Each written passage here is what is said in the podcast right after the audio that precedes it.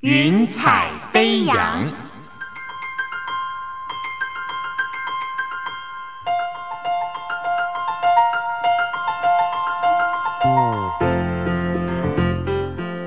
让每一朵云彩的生命牵引着你心灵的飞扬。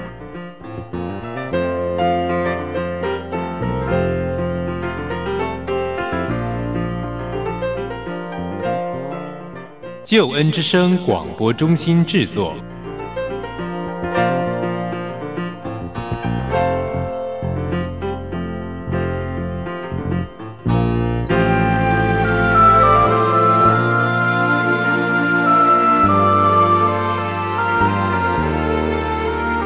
欢迎收听由台湾救恩之声广播中心所制作的生命故事集《云彩飞扬》，我是静怡，邀请你听听别人的故事，想想自己的生命。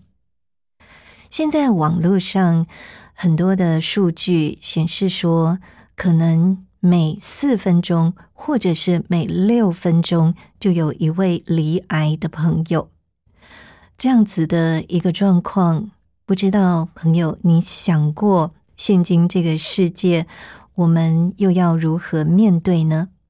面对癌症，许多人是会觉得压力非常的大，毕竟是生命攸关。但是今天为你邀请到的 VIP，他就要告诉你，其实离癌还是可以活出亮丽色彩。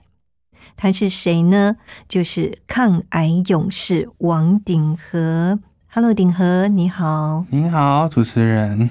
刚才录音前，鼎和特别说，可不可以不要说抗癌勇士？因为鼎和你说不知道自己是不是真的算是勇敢，是不是？是啊，因为怎么讲？因为化疗的时候，嗯，一般人可能他想到的是说有一个。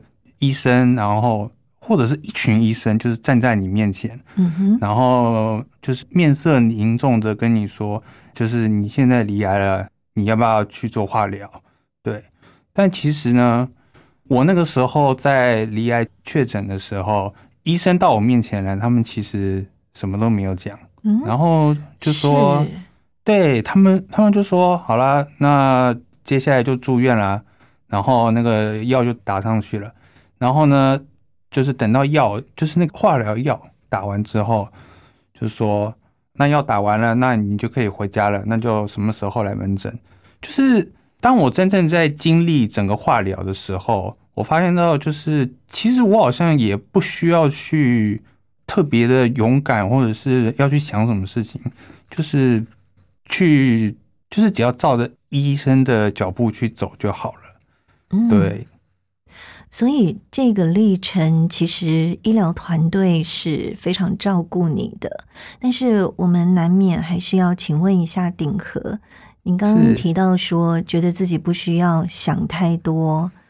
但是你觉得，在你自己知道离癌确定的那一刻，嗯，那时候你想到的是什么？呃，我是在一次感冒的时候，然后那时候就去。看医生，然后就是一直看不好，然后后来就去大医院，后来就照了一个 X 光，然后就发现胸口长了一大圈东西。对他们就说这个应应该是肿瘤。我那个时候心里就是一片空白，完全不知道这到底怎么回事，就是根本就没有任何征兆，甚至也不能说下课了，就是完全没有办法做接下来的思考。对他也不算是焦虑，嗯。那时候你几岁呢？呃，那时候我三十岁，嗯，非常年轻。对，所以其实，在完全没有心理准备的状况之下，而且又这么年轻，就面对这样子的一个状况，嗯，那时候家人亲友的反应是什么呢？我觉得他们跟我的反应是差不多的，应该说就像是一个呃天来横祸嘛。你觉得自己算是一个坚强的人吗？就你从小，这个绝对不是。对，就是呃，不管怎么说，我我绝对不是一个坚强的人。对，这是可以确定的。所以我一开始其实没有很紧张，那是因为我整个人都 shock，就是整个人都没有办法想事情。等到我回过神来，开始发现，哎，我真的离癌的时候，其实我整个人是一直活在恐惧和焦虑当中的。纵使就是化疗对我的肿瘤的效果其实很好，我也依然是在那个非常不安的情绪里面。嗯嗯，这个是可以想象的哦。嗯，我们想请问鼎和，就是说。在这整个治疗过程当中，虽然你刚才说医生真的非常的优秀，也这样子一步一步的带领着你，慢慢的去度过这个疗程，嗯，但是你自己不光是精神上，你觉得身体上的辛苦最辛苦的是什么？身体上的辛苦，呃，最主要的就是那个每一次化疗完，大概会有。一两个礼拜的时间，那个白血球会降得非常的低，因为我是得淋巴癌。那淋巴癌呢，呃，应该是说我是得了某种很特别类型的淋巴癌，所以呢，我是用比一般淋巴癌的患者还要再更强一点的化疗。对，那嗯，一般淋巴癌的化疗其实已经比一般的肿瘤的化疗还要强了，所以我等于就是一个 double 的剂量。然后每一次化疗完呢，就是那个白血球就会降到一个呃很难看的数字，对，然后会大幅度的增加感染的风险，对。那我这个中间哦有好几次其实都是白血球过低，然后就被叫到急诊室去，然后去住院。那中间还有几次啊，就是有头晕，不是一两天哦，是一两个月去算的。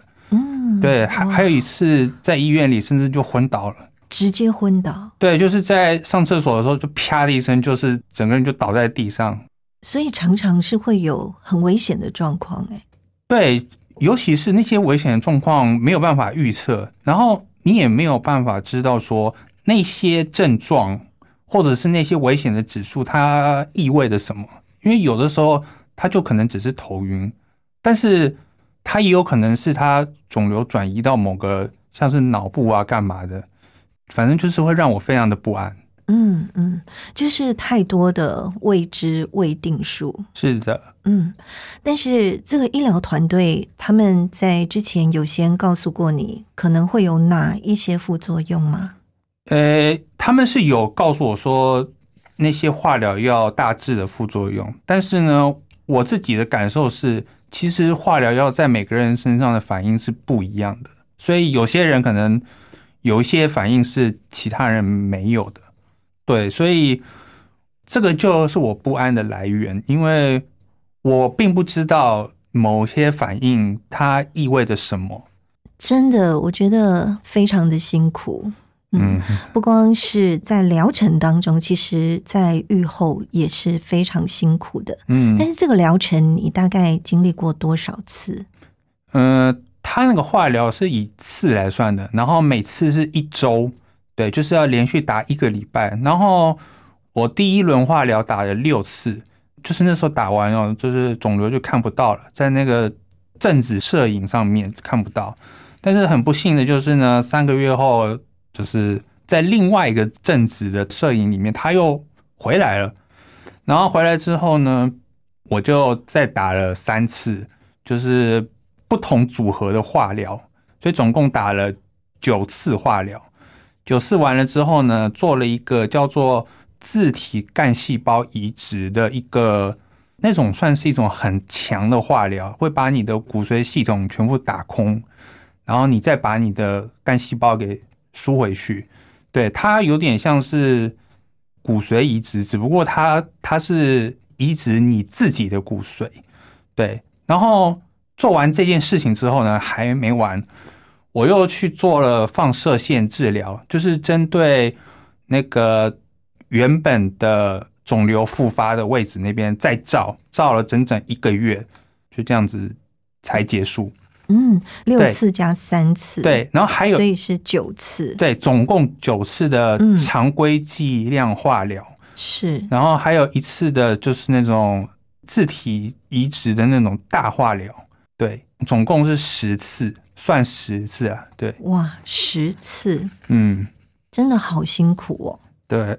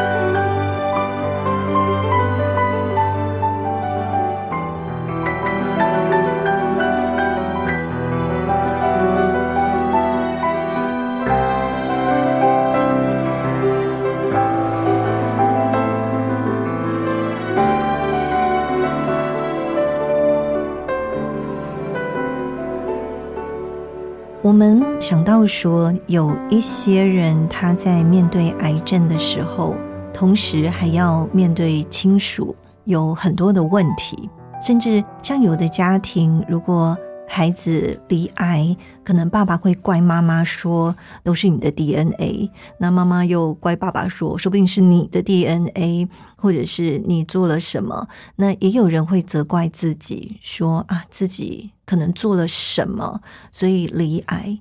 那你自己曾经有过这样子的一个心路历程，你有去想说，是不是我做了什么，或是跟我的家庭家族有关？应该说，我家人是没有这个想法，但是呢，我自己哦，因为呃我是基督徒，所以有的时候也不免会觉得说，是不是上帝在就是惩惩罚我自己？对我，我到底是不是我过去做了什么，就是得罪他的事情？对这个想法，我要怎么讲呢？他有时候会变。有的时候是说，哎，上帝要给你一个什么化妆的祝福，可是，呃，因为我其实并不认同这样子的讲法，因为这个癌症是有可能会夺走人的性命的，对，我不认为它是一种祝福，所以就干脆就说它就是一个惩罚，可能可能更好一点，我会心理上比较能接受了。嗯，关于这个部分。你曾经跟上帝对话过吗？祷告的时候有问过为什么吗？有啊，我已经问了不知道多少遍。像刚刚我有提到那个头晕的部分，嗯，对，头晕是我癌症治疗里面一个很重要的转折，能够用这个词吗？对，好，就用转折好了。因为原本的治疗就是头晕之前，我是。在第三次化疗后才开始头晕的，原本前两次就是很疲倦而已，其实也没什么。但是那个头晕哦，真的是让我整个人就是天旋地转，整整一个月。然后我就一直祷告，一直祷告说：“主啊，你能不能够把这个头晕挪去？你你就是反正就是你做什么都好，把它挪去就对了。”嗯，那他就是不挪去。就是这个头晕，而且让我非常的烦，因为就是正常情况下人不会头晕这么久，一定是有什么原因，但最后并没有查出来。对，但是还是让我非常不安，因为我一直以为是肿瘤转移到脑部啦，所以才会干嘛干嘛的。对，我们想到说，在已经生病的时候，其实你还可以祷告。但是你自己觉得说，在一开始，其实你的信仰并没有那么深刻。嗯，因为我在离癌前哦，就是其实我觉得我跟上帝的关系有那种若即若离。对，那尤其是我毕业后到大陆去工作，我在那边有聚会，但是呢，再加上工作的竞争压力啊，或者是他的工作时间很长，因为比较拼命的，对。那久而久之，你没有了一个稳定的团契生活，然后你也整个被工作充满，然后再加上就是我自己也不是一个很属灵的人，就是加总下来，就是上帝变成了一个可有可无的存在。对，以至于呢，让我在离癌的时候呢，我 就是很难去像一个很属灵的基督徒一样，就是从他那里去寻求一种平安。嗯，那是到什么时候真正很认真的来祷告？就是我刚刚讲的那个头晕的时候，对，就是在对，就是那个头晕真的是非常重要的一个点。事实上，我的。我自己出的书啊，它的起始点也是那一场头晕，因为那个头晕让我累积了很多想法，很多不安。对，所以那个时候就有，就是我现在的教会的会友来跟我说：“哎，那你要不要把你的想法就是写在那个部落格上，变成网志？”对，所以才有我那本书的内容的诞生。部落格跟出书还是有一段距离，所以是怎么样的一个状况，让你想到说可以出一本书？有什么感动？因为我那个时候写部落格，它也只不过是一个心理的抒发而已。但是呢，因为我自己哦，其实是一个比较喜欢做那个文字工作的人。对，就是我自己在大陆就是。工作的时候啊，在回家的时候，就是自己喜欢创作，对，其实累积了非常多的素材，然后等于就是说，在那次头晕的时候啊，想写很多东西的时候啊，等于把那些素材全部用上来了，所以它就不再是一个很单纯的抗癌网志而已，等于说把我。从很久以前开始就累积的素材，再加上这次离癌所发生的一切，就是全部混合起来，然后就变成了一个很有内容的部落格。它的内容就是说，足以成为一本书的程度。日积月累下来，你的点点滴滴的心情呈现出来了。对，嗯嗯。那么，在你跟人分享你的部落格或者是书籍的时候，嗯，你得到什么样的回应呢？嗯，一开始就是当我在写的时候，我也是就是写我的那个流水账一样，把我的抗癌的过程写出来。但是后来久而久之，我觉得很无聊，然后我就把我刚刚所提到的那些素材给放进去。那些素材呢，其实是我自己。就是离癌前的时候，在家里写的一些，就是类似像小说或散文一样的创作。那小说和散文其实都有所谓的人物，再加上我自己也会动手去画一些东西。然后简单来说，到最后我的文章里面就是有人物，然后又有人物的图，对，然后我又把它写的栩栩如生的，好像就是说，就是那些人物好像就是。真的存在过，是我真的有看过他们的，所以我记得蛮清楚。就是说，当我好像第二篇还第三篇出来的时候，就有很多人问我说：“诶，那个什么什么人是那个真的存在的吗？诶，你小说里面写的那些东西是不是真的？”对，然后我就觉得说：“诶，这个部落格有戏了。”对，这样子。我们真的头一次看到的时候啊，就觉得非常的有趣，然后会忍不住的翻阅下去哦。嗯，所以请问鼎和，为什么你可以在病痛当中还有这么多的创意？应该是说，创意本身都已经都预备好了，它只是缺少一个可以供它发挥的平台而已。这个就很像是那个《阿玛迪斯》里面那个莫扎特一样，就是。他其实已经把乐谱啊都已经写在脑袋里面，他只是没有写出来而已。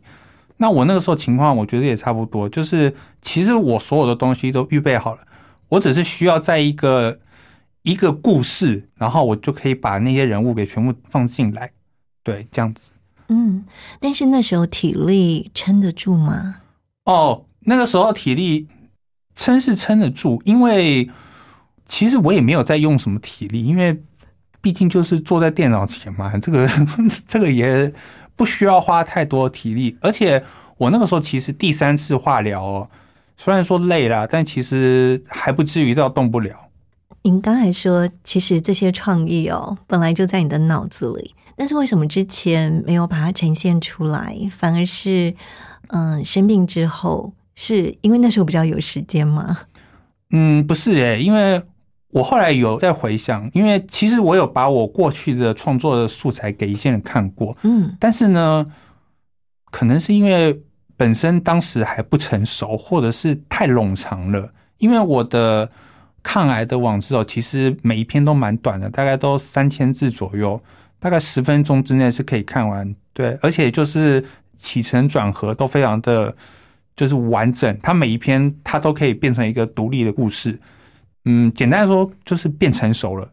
嗯就是我的写作的功夫啦，所以变得就是说它的可读性增加了，这样子。嗯，你觉得跟自己生命的成熟度，还有你的历练，是不是也有关系呢？可能也是因为这样，然后再加上可能就是离癌吧，就是对自己的生命有一种呃不知道什么时候就是人就走掉的那种焦虑感，所以就是就是要把那个所有的潜力都爆发出来，这样子。是，嗯。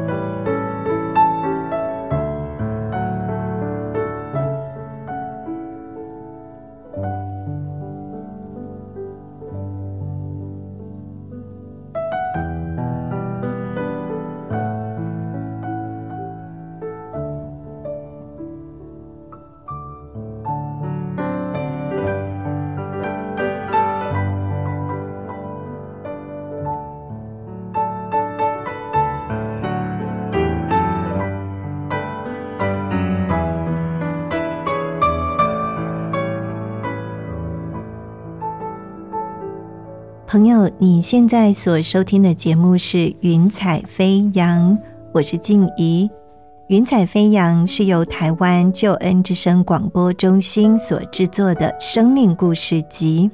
今天的故事主角是抗癌勇士王鼎和。鼎和，我们还是称你勇士，因为听你的分享，其实这一路走来真的很不容易。嗯，那也提到说，你觉得自己的生命其实也因为这个疾病有了不一样的样貌，还有看到你画了流程图哈、真的，你的逻辑思想非常的清楚。你画流程图写说天路历程是反过来走的，对，是的。你自己是这样子，要不要说明一下？哦，好，就是一般人的，应该说，我认为一般人的天路历程就是说，呃，有人跟他先传了福音，然后他就想说，哎，这个福音是不是真的？然后他觉得说，啊，是真的，那我就要认罪悔改，然后最后就是受洗啦，就是成为基督徒了。嗯，但我是完全相反的，我是呃一开始先 受洗，对 对，但是为什么会受洗呢？哦，因为一开始啊，我是在国中，在一个那个教会学校，哦，然后就是在毕业的时候呢，他们就会有这种受洗的活动，可能也有圣灵的运作，但是我当时什么都不知道，反正就是大家去受洗，然后我我就跟着去了，对，但就就是这样子，然后就这样子，就是莫名其妙的就成为了基督徒。对那再来的阶段是什么呢？再来阶段啊，其实他们那个时候就是应该说，嗯，我受洗的教会就是有有邀请我去他们的那边去过一个稳定的教会生活。我那时候是国中毕业嘛，刚进高中，其实呃，整个人生的束缚还是受到就是很大的限制，所以哦，那个限制是指就是家庭啦，因为我我还不是成年人，所以一来就是有这样的因素导致我没办法过一个稳定的教会生活，再来就是呢，高中生本身的课业啊，还有就是本身也觉得宗教这个东西，哎，就是。当那个火热的心过了之后，好像就会变得就是，对，就是没了。然后整个就是福音在我身上动了功，可以说是在高中时期大概就是断断续续、断断续续，但是没有什么很大的突破。我们特别提到福音这两个字哦，想要问鼎和，因为你说。你的天路历程的流程，受洗归主，慎思明辨吗？还有一个问号，然后接触福音。你觉得福音这两个字对你来说是什么样的定义？什么样的意思呢？这个可能是对我而言是最重要的一件事情。至少在目前为止，我一直在寻求福音这两个字的定义是什么。对。目前呢，我得到答案是这样子的，就是说，耶稣基督啊，他从死里复活了，对，然后呢，他应许了，就是说，相信这件事情的人也能够，就是会发生跟他一样的事情，也就是同他一起复活，对，然后在将来的某一天，然后他还会再回来这个世界上，嗯，然后彻底的去更新这个世界。变成就是属于他的国度，这样子。这个意义对你个人来说，你自己领受的，你觉得是什么样的祝福？祝福就是说，死亡它再也不能够对我产生任何威胁了。对，嗯。所以刚才本来你说觉得自己没有那么勇敢，但是知道福音的真意之后，你觉得自己有变得勇敢一点吗？应该说，当我处在那个定义里面的时候，我就是完全不怕那个癌症。嗯，对，就是这样。但是有一点比较可惜的是，我刚刚说，当我处在那个定义里的时候，也就是说，我其实是有时候是不在那个定义里。就是说，有的时候我相信福音的时候，我就说，嗯，没关系，我已经不害怕死亡了。可是，其实我大部分的时间里，我是对福音，就是我刚刚讲的那一串定义，是保持着疑惑的。如果真心接受，你就觉得那个平安会到心里，但是会有挣扎，对不对？对，嗯，应该是这样讲。如果说我真正完全接受，并且永远都不怀疑的话，可能我的书也不会再写下去了。对，因为我的书其实。就是在信与不信的那个交战之中完成的。对，当你觉得自己没有那么大的勇气，或者是觉得自己的信心没有那么好，没有那么多的时候，你会怎么祷告呢？我会怎么祷告？嗯，这个就是更悬了。因为如果我相信他的话，他一定存在，他一定会听。可是呢，如果说这件事情是假的，就是福音是假的话。那我跟他祷告有什么用呢？所以就变成了一个很吊诡的事情，然后就一直困扰着我。但是呢，有的时候还是会选择去祷告，对，因为我希望这件事情是真的。我们听到鼎和的逻辑真的非常的特别，所以鼎和要不要讲一下你是念什么科系的？哦，我是念那个政治系的，是，对，是的，所以辩思方面。非常的强，呃，还好啦。嗯嗯，再来，鼎和想要请问，就是你提到天路历程，算是你最重要的阶段，就是认罪悔改。对，你怎么把它压箱底呢？对我压箱底呢，是因为，嗯，因为我在那个离癌的过程里面啊，全身都体验到了上帝的他施恩的手。然后做工在我身上，对这个用我自己的话来讲，就是说他领我走出了埃及，对，然后就领我过了红海，这个是一个非常大的神机哦。就是嗯，在一个不良预后的状况下，然后就是把我从癌症里面给医好了。所以我是到那一个时候，我才真正的去思想说，这位上帝是真正的存在的。那他真实存在的话，我就必须要想说，那他讲的话，或者是他的感受，就是我我必须要顾虑到。对，那如果说，哎，有上帝就是不喜欢的事情啊，或者是他需要我干嘛干嘛的啊，对，那我就必须要去。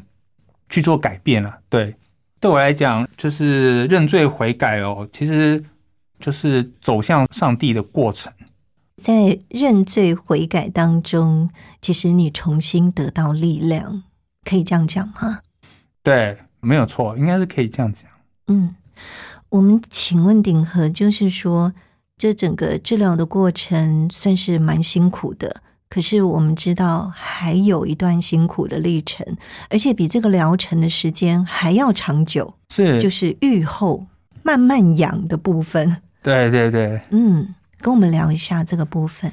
在我刚刚有提到，就是有放疗这个过程。那放疗结束之后呢，原本应该是没有事了，但是呢，因为我等于就是说，呃，前面几个化疗啊，又自体移植啊，又放疗，其实那些都是就是威力非常大的治疗，对，而且中间是没有任何休息的，可能是因为这样子吧，就是嗯，简单讲就是过度治疗，对，嗯嗯，对，这个治疗的强度开太大了，这个就是那个时候大夫有跟我讲说，就是我本身就是已经把那个治疗的强度给拉满了，所以。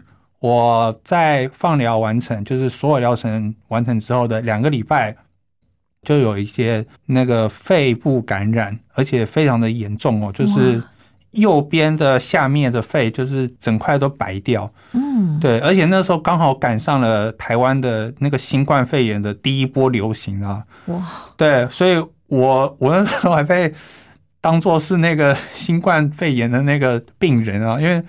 那时候就躺在急诊室里面，然后就就是卡在那个门口那边，就就是进不去，你知道然后后来在医院里面待了一两个礼拜啊，然后后来就被放回家了，就开始去慢慢养。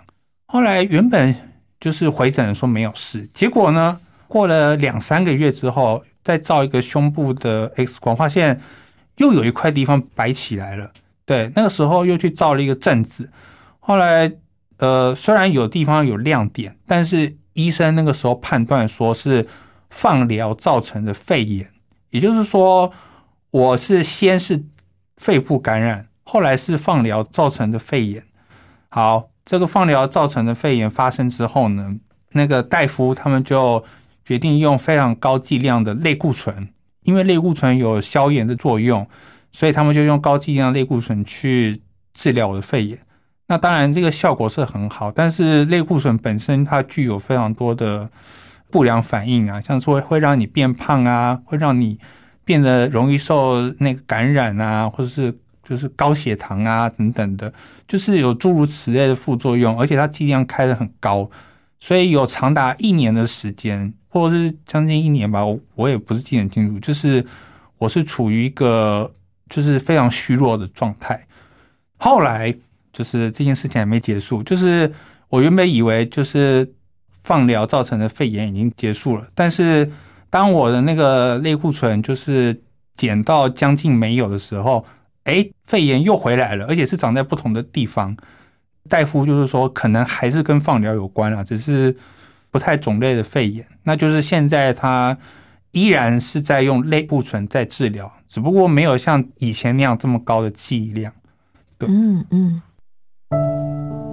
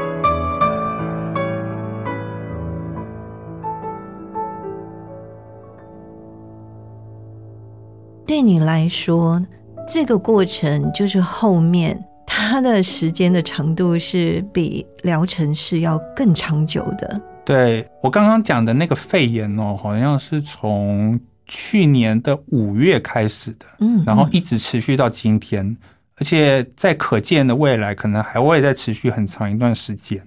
嗯，所以其实差不多也一年半多，对，可能要两两年了。哇，真的，对于你来说，你会不会再次的询问上帝说为什么会这样？就是对我这个肺炎，我其实不会对上帝有太多的疑惑了，因为我自己是把它当做是一种战胜肿瘤的记号嘛。对对，因为其实哦，当初在经过这么多高强度治疗的时候，我大概心里就有数了，就是可能会对身体造成一些不小的伤害。对，所以会有今天这个结局。虽然我是。当然是很不舒服啦，但是，嗯，并没有在预料之外这样子。嗯，当你觉得自己跟上帝的关系真的是越来越靠近，你当然就是会读经祷告。要不要也跟我们分享一下你在读经当中你得到的力量？哦，读经，我先讲在离癌的时候好了，对。离癌的时候，我那个时候也是，就是虽然我刚刚说一开始跟上帝的关系没有很密切，但是呢，离癌之后就就是会时不时的去读经这样子。那我那个时候读经是真的蛮奇妙的，真的是要用“奇妙”这个字，因为每一次读经完呢，我就真的心里都会觉得很平安。对，作为一个对上帝有抱持着疑惑的人来说。能够获得那种平安，真的是很美妙的事情。对，那我当然现在不太能想得起来是哪些经文呢？对，但是是跟复活有关的经文，像是什么拉萨路的经文啊？对，那个拉萨路就是他死了三天了嘛？对，然后就是那个玛丽亚和马大就是哭着去找耶稣，然后那个时候耶稣就回答他们说：“就是复活在我，生命也在我。”对，那那段经文真的是给我非常大的安慰，然后还有其他诸如此类的经文，像是耶稣与那个撒都该人之间的对话，上帝他是亚伯拉罕和以撒、雅各的神，他不是死人的神，他是活人的神，就是诸如此类的经文，都让我觉得非常的感到平安，这样子，嗯。然后再来一个，就是我后来在第二次环节，也就是我刚刚讲的那个放疗结束之后，就是所有疗程结束之后，我就是一方面在肺炎之下，另一方面是在复发的恐惧当中，因为我中间有复发过一次嘛，那这已经有前科了，所以非常的恐惧，非常的害怕，所以后来就是是有一天呢，我也不知道发生什么事，就是上帝突然就。直接就给了我一段经文，好像那次是在我回诊的时候，就是坐在回诊的那个椅子上，他就告诉我说：“你要仰赖我，嗯，那个我当然指上帝，然后你不要依靠自己的聪明，对，因为我那时候就是拼了命在找很多那种医学的文献啊，那种统计学的资料，来看看自己到底有多少的几率就是可以被治好，对。”然后那个时候就是一直都有，就是我刚刚讲的那段经文，那段经文哦，它是出自箴言三章五节，在和合本上面的经文是：你要专心仰赖耶和华，不可依靠自己的聪明。对他这段经文出现了很多天很多次，对，因为我其实我不是那种就是只出现一次，然后我就认定是上帝给我经文的那种人。所以我后来就是很仔细的去寻求，我还去问了我的那个教会的那个弟兄姐妹啊，还有牧者啊，就是就是搞了很长一段时间，我才认定说这段经文是他给我的。他就是给我这段经文哦，好像是想要再次提醒我说，就是你不要再去搞自己的那个小聪明了，对，要我啦去单单的去仰望他。对我来讲，这段经文哦，其实说要做到很容易，要说做不到，就是也很容易做不到了。对，因为我对上帝有有的时候，就算是现在，有的时候信心其实还是会不够。但是每次当我就是说信心不够的时候，好像又会有一种什么感动嘛，还是力量，要我去回想一下过去上帝为我做过什么。听了其实蛮感动的，所以鼎和要不要也分享一下？就是。整个从知道自己生病，到经过这些化疗的这些过程，然后到医生跟你说你可以结业了，但是你又开始面对这个后面算是你要长期去跟他共存的这样子的一些疾病的状况。到目前为止，你觉得对于生命，你最感恩的是什么？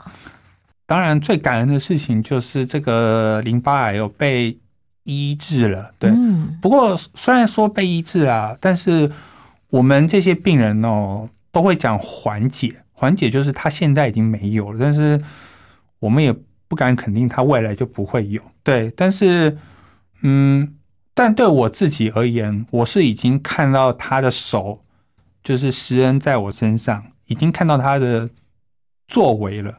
所以我觉得，相较于那种疾病被医治，我觉得更蒙恩的是，我看见的是他自己。对，就是说，呃，不是说他做了什么，而是他。对，这个我觉得是在这个整个被医治啊的那个过程里面，我可能算是真正让我最大改变的部分。对于你刚才说你看到的是他，你可以看到他这个部分，再跟我们多一点分享。因为在过去的时候，我就是希望说，哎，他可以为我做什么，或者说他可以帮我把癌症给挪去啊，或者是就是说让我可以没有什么病痛啊。对，可是呢，这个应该说，我有想过一个情况，就是说，好，那今天他。就是展现了很大的神迹，把我的癌症肿瘤就这样子弄掉了。就是会不会又会变成像以前的我那样，就是回到那个跟他若即若离的关系？对，就是基本上就是把他当一个神灯里的那个精灵一样，就是你你就是要来完成我的愿望，然后等到完成了，你就回到你的那个神灯里面去。但是我觉得上帝哦。其实我也搞不懂他，但是我隐约的觉得他的重点好像是想要让我看见他自己。对，是。那我其实不明白，就是说看见他自己会怎么样？对，但是我总觉得他的目的是希望我能够看见他，然后呢，然后要干嘛？我目前是不清楚了。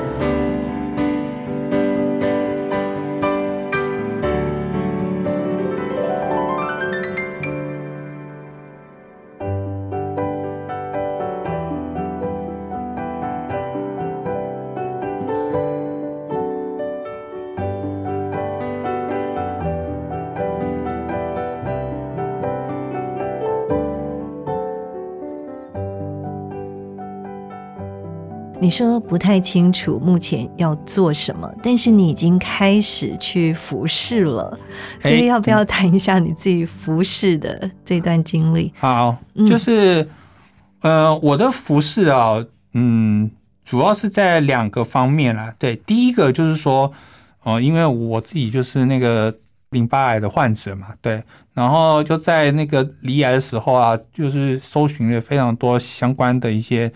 资料啊，文献啊，对啊，就是搞到最后，那个大夫就是有的时候会被我问到，也就是会招架不住，对，因为毕竟是自己的病，对，所以到了后来，我就等到我缓解之后，我就发现说，哎，原来那个网络上就是有一些病友社团，里面有很多那个就是那个就是同样是罹患淋巴癌的。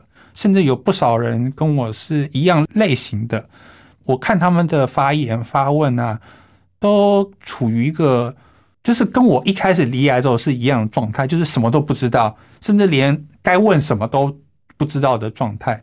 对，就像是一个在旷野中迷途的羔羊一样，就是什么都不知道，就是就是对。然后我那个时候就想要去帮助他们，就是至少我可以帮上的忙，就是说。你现在应该要知道什么？你你现在甚至是我可以帮他们去过滤掉一些很基本的问题，就例如说像是牛奶啊这种东西能不能喝，对不对？就是帮医生啊减轻一点小小的负担，然后也同时能给予他们一些就是有限度的心灵上的支持。对，因为毕竟我自己就是病人，所以就是说可能。就是我讲的话，可能稍微能够碰触到他们的心，这样子。对我，我希望我可以帮上这个忙。嗯，这是一个部分，还有另外一个部分的服饰。哦，对，还有另外一个部分，他的那个服饰哦，有点像是工作。就是我刚刚讲，就是在出书嘛。对，那就是出书的时候，就是你要去找一家出版社。后来就跟那家出版社有合作，那就是跟那真拿达的出版社就是有接触，然后去跟他们一起合作出书。那中间呢，我觉得那个过程其实蛮顺利的。我一开始有讲到，就是说我对那个文字创作啊，或文字工作啊，其实是蛮有热情的，所以我其实是蛮想要做跟那种文字方面有关的工作。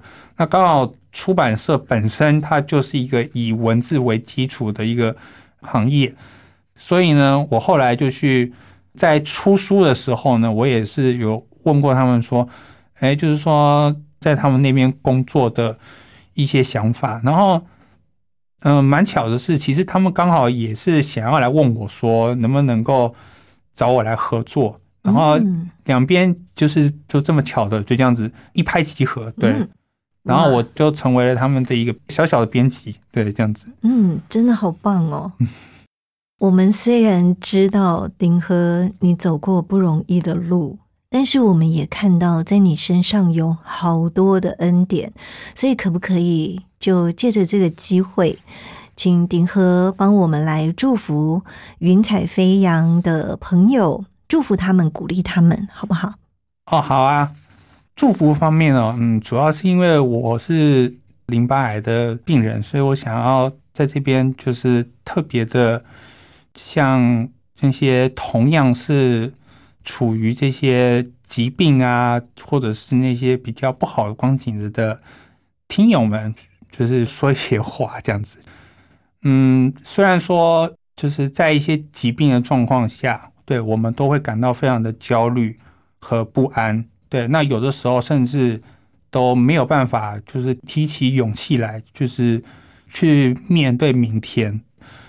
但是，就是以我自己的经历而言，其实我们不一定要这么的勇敢，因为上帝他就在我们的身边，他在我们的前方，他在我们的后方，他在我们的上方。对，我们可以就是。在不安或者是在软弱中，甚至就是整个人就下课到了也没关系，就是停下来，然后向他做祷告，甚至那个祷告是有声无声的都无所谓。就是单单的去依靠他，然后就相信他的恩典会降临在你身上，然后他会向你说话。是是。我们知道，今天鼎和不光是来跟我们分享自己的生命故事，而且鼎和你还带了书籍要送给我们的朋友，总共是三本，帮我们介绍一下好吗？哦，好的，那就是我今天要带来的书呢，是就是我自己写的，我就说上帝哪有那么可爱？这本书呢，就是把我。就是在离癌时所写的那个部落格，最终给汇集成一本书。对，那它里面呢，就是除了就是有我自己的抗癌的历程之外，然后还加上了我自己在过去文字创作时所衍生出来的一些故事，然后把这两者给合而为一。就变成就是说，有点写实中带有魔幻，魔幻中又带有一点写实的感觉的那样子风格的一部故事。对，然后呢，这里面总共有十五个角色。对，那这十五个角色呢，简单来说就是跟我一起来冒险了。对，然后共同来探讨，就是这个信仰里面一个最奥秘的一个部分，那就是复活。嗯，对。哇，真的非常特别的一本书。虽然书名这么可爱，但是我们知道是有生命深度的。今天非常谢谢鼎和，鼎和，谢谢你啊，谢谢主持人，谢谢。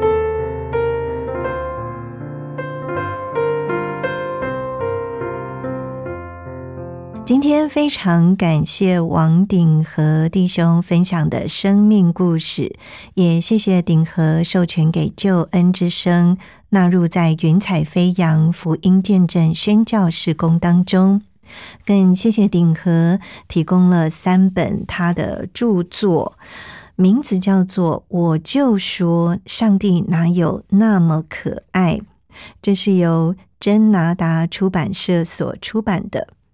送给听友总共有三本，我们以先后顺序送完为止。欢迎听友可以来索取。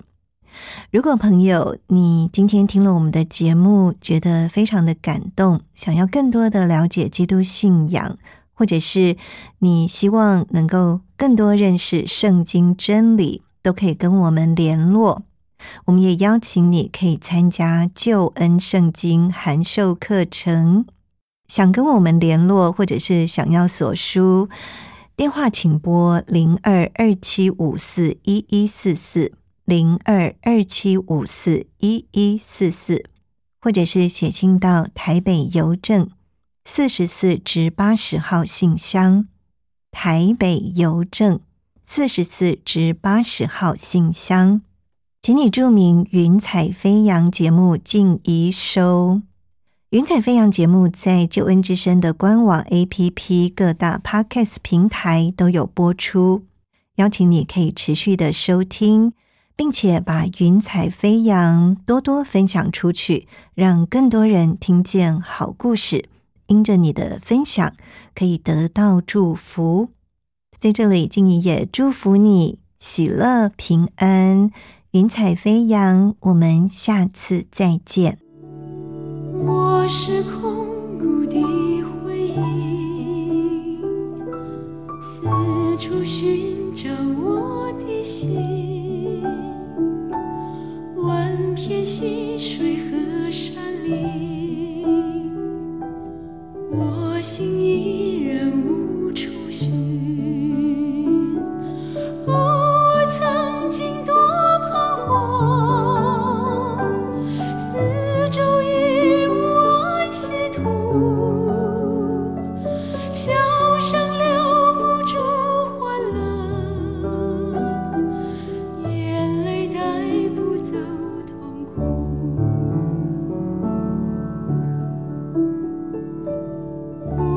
伤。